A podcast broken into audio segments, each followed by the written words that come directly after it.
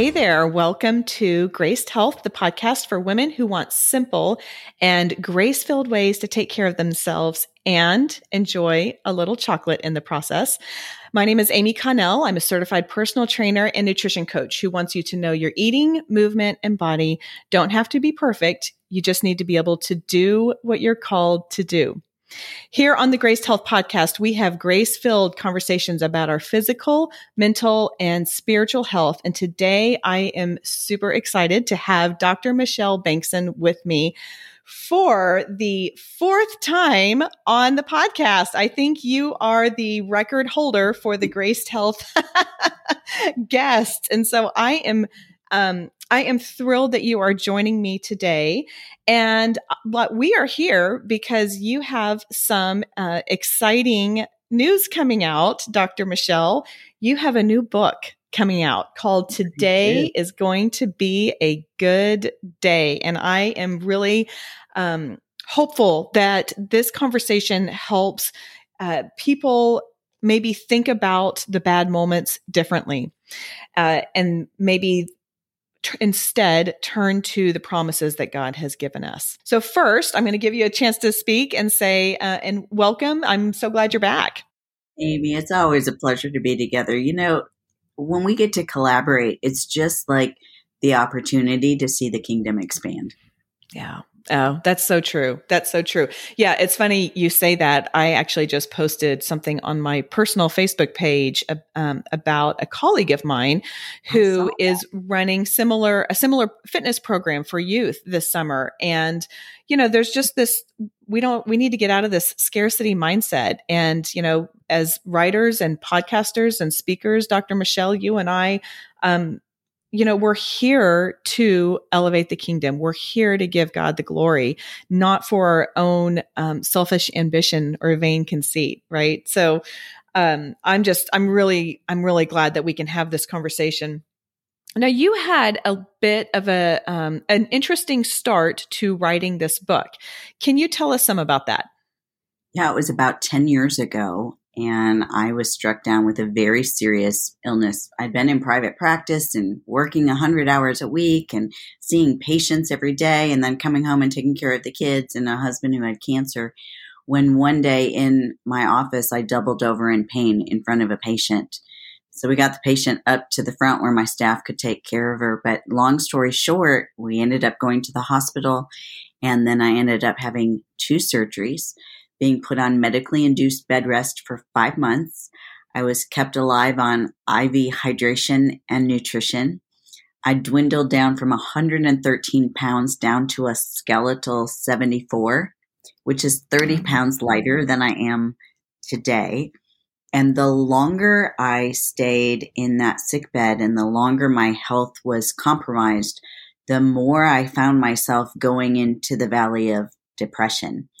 And I remember about midway through that whole journey, just thinking, I need a reason to get up and even try today because it has stolen so much from me. And I, so I wasn't able to be the doctor and I wasn't much of a wife or a mother. And before my second surgery, a friend called and she reminded me of the scripture verse that says, although weeping may last for the night, my joy comes in the morning. And other friends had shared scripture. And Amy, if I'm being perfectly honest, when they shared it, just felt like they were just trying to slap a band aid on it and get on their merry way. But I knew this friend's heart, and she was trying to encourage my heart that I know you're not feeling joyful right now, but God promises that your joy will return. And from that, I wrote my very first what I would call good day post on Facebook. And it was simple back then. It just said, today is going to be a good day because his joy comes in the morning. And I really wrote that as a, as an encouragement to myself, but it resonated with people. And two or three weeks later, I was in a slump again and I needed another one. And, and the Lord so graciously reminded me his mercies are new every morning. And that was my second good day post. Today is going to be a good day because his mercies are every morning. And what he was teaching me is that my circumstances were not the best of circumstances. In fact, they were pretty crummy at the time. But we can still have a good day when we focus on God and his faithfulness and his promises. And then I don't know, about a year or two ago, the publisher came to me and said, We've been paying attention to your faithful good day posts every day, which have now turned into a six year daily ministry. I never intended for that, but uh, they resonate with people. And I need the daily reminder. And that's when Revell came to me and said, Would you consider writing a devotional and expanding these daily devotions? And so today is going to be a good day, is all new material and it's even more than what I offer on social media because I also pray for the reader and I include a reflection question for how can you really apply this to your life today? And then consistent with all my other books, there's a recommended playlist song because music is so powerful in my own life to kind of get me out of those doldrums and put my focus back where it needs to be. Well, I do love that. Um, I love all elements of that book, and I have really enjoyed seeing um, seeing the particularly the the songs that you recommend, and a, most of them I know, and a lot of them speak to me too. And in fact, I think even maybe a couple of those are on my own playlist of of your worthy body walks, which is an accompaniment in, in my book. So I love that concept. I promise I didn't take it from you, but. but um, yeah, and I think too, you know, I didn't introduce your full um, credentials when we first came on, but I think it's if you've made it this far, one thing, if you do not know Dr. Michelle Bengtson, she is a um, neuro, oh gosh, I'm going to mess this up, a neuropsychologist, PhD. And so, you know, listeners, or if you're watching on YouTube, um, you know, I think it's really I don't want to gloss over the fact that even mental health professionals feel despair, feel, um, you know, that depression. Um, but Dr. Michelle, what I love is how you have quite intentionally decided to focus on um, God's goodness, um, and while still recognizing you know the change the challenges that you're in um, you know rather than putting a band-aid on it um, really really leaning into him and um, and you know and you've done that through these posts on facebook. So i would love to hear how this turned into because you said it was you know your first one and then a couple weeks later and then a couple you know weeks after that. How did that turn into something every day? Was that something that you in, intentionally decided to do or it was the, the feedback or what how you felt? Because i let's be honest sometimes i put things on facebook because it just it fills my soul and i'm like i hope it blesses you because it makes me feel better It's funny that you asked that because it was not an intentional. It it really just started off as okay, I need to remember this today that despite how I feel and despite my circumstances and despite when things go the wrong way, it can still be a good day. So it started off truly as encouragement for myself. And then it just kind of picked up steam and people resonated with it so much that those are the posts on both Instagram and Facebook that get the most likes and shares. And so I realized other people want to be reminded of God's promises and why we can have a good day even when we have bad moments in the day. And it you know me, I'm very honest and transparent and vulnerable. And I will honestly tell you, I have asked the Lord several times, can I stop writing these daily posts? And he has just so graciously said, no. so I continue to write them out of obedience to him. Hmm. well, the other thing that I wrote down as you were talking is how your first two points were focused on the morning. And I can't remember, um, you know, there have been so many just little one liners about the evening. And I remember reading somewhere like, never doubt in the night what um, God has revealed to you in the light. Um, you know, I mean, darkness and nighttime can be heavy and it can be scary. And I tell you, like our thoughts can get can really take over if we're not careful. And so I love that those first two verses were really centered around joy coming in the morning and mercies being new every morning. And so I feel like just the hope and the promise of morning being it will be it will be better um, and so we do have a morning whether or not you know maybe we've been in a darkness for for months or years um, that the morning is coming and we don't know when um, but but we can just trust in that for sure.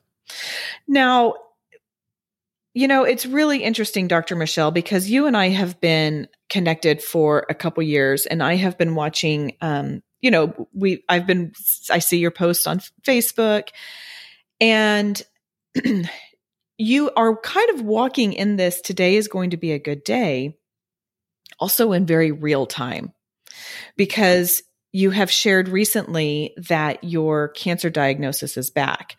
Um, so rather than me putting words in your mouth, I would love for you to talk some about how, as the, and I know like these books take a long time to write. And you probably wrote these words two to three years ago, if if mm-hmm. my understanding of, of traditional publishing is correct. And yet here you are. so I'll let you take over from there um, because I just think that that's such, it's just powerful.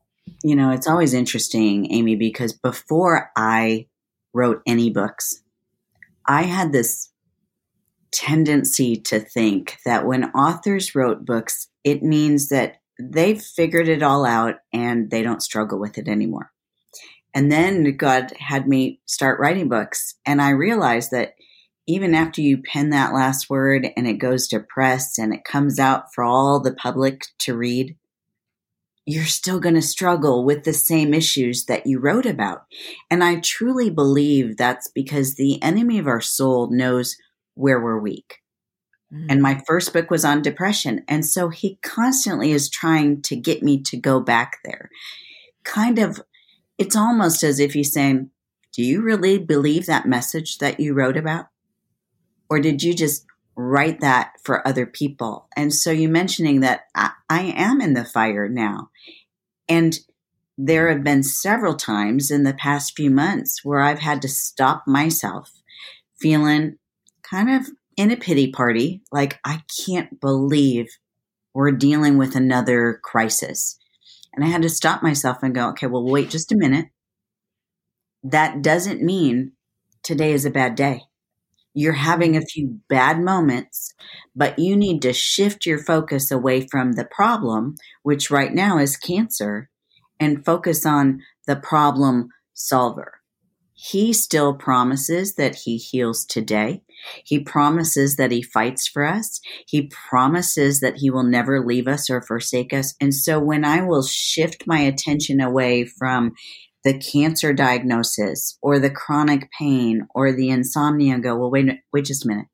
Is that going to rule my life or am I going to let God rule my life?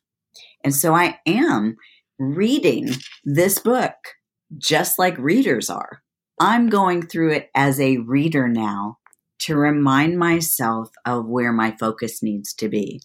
And on the days I don't do that, yeah, they're they're not as good of a day. But on the days when I will pay attention to where my thought life is going and go, wait just a minute. That is not truth. God's word is truth. So let's focus on that. I will end up having a few bad moments, but overall, a much better day.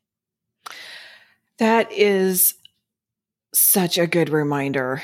I mean, I can't tell you how many times something has happened, you know, in the first part of my day. And I think, well, that's it. It's a terrible day. The day is ruined.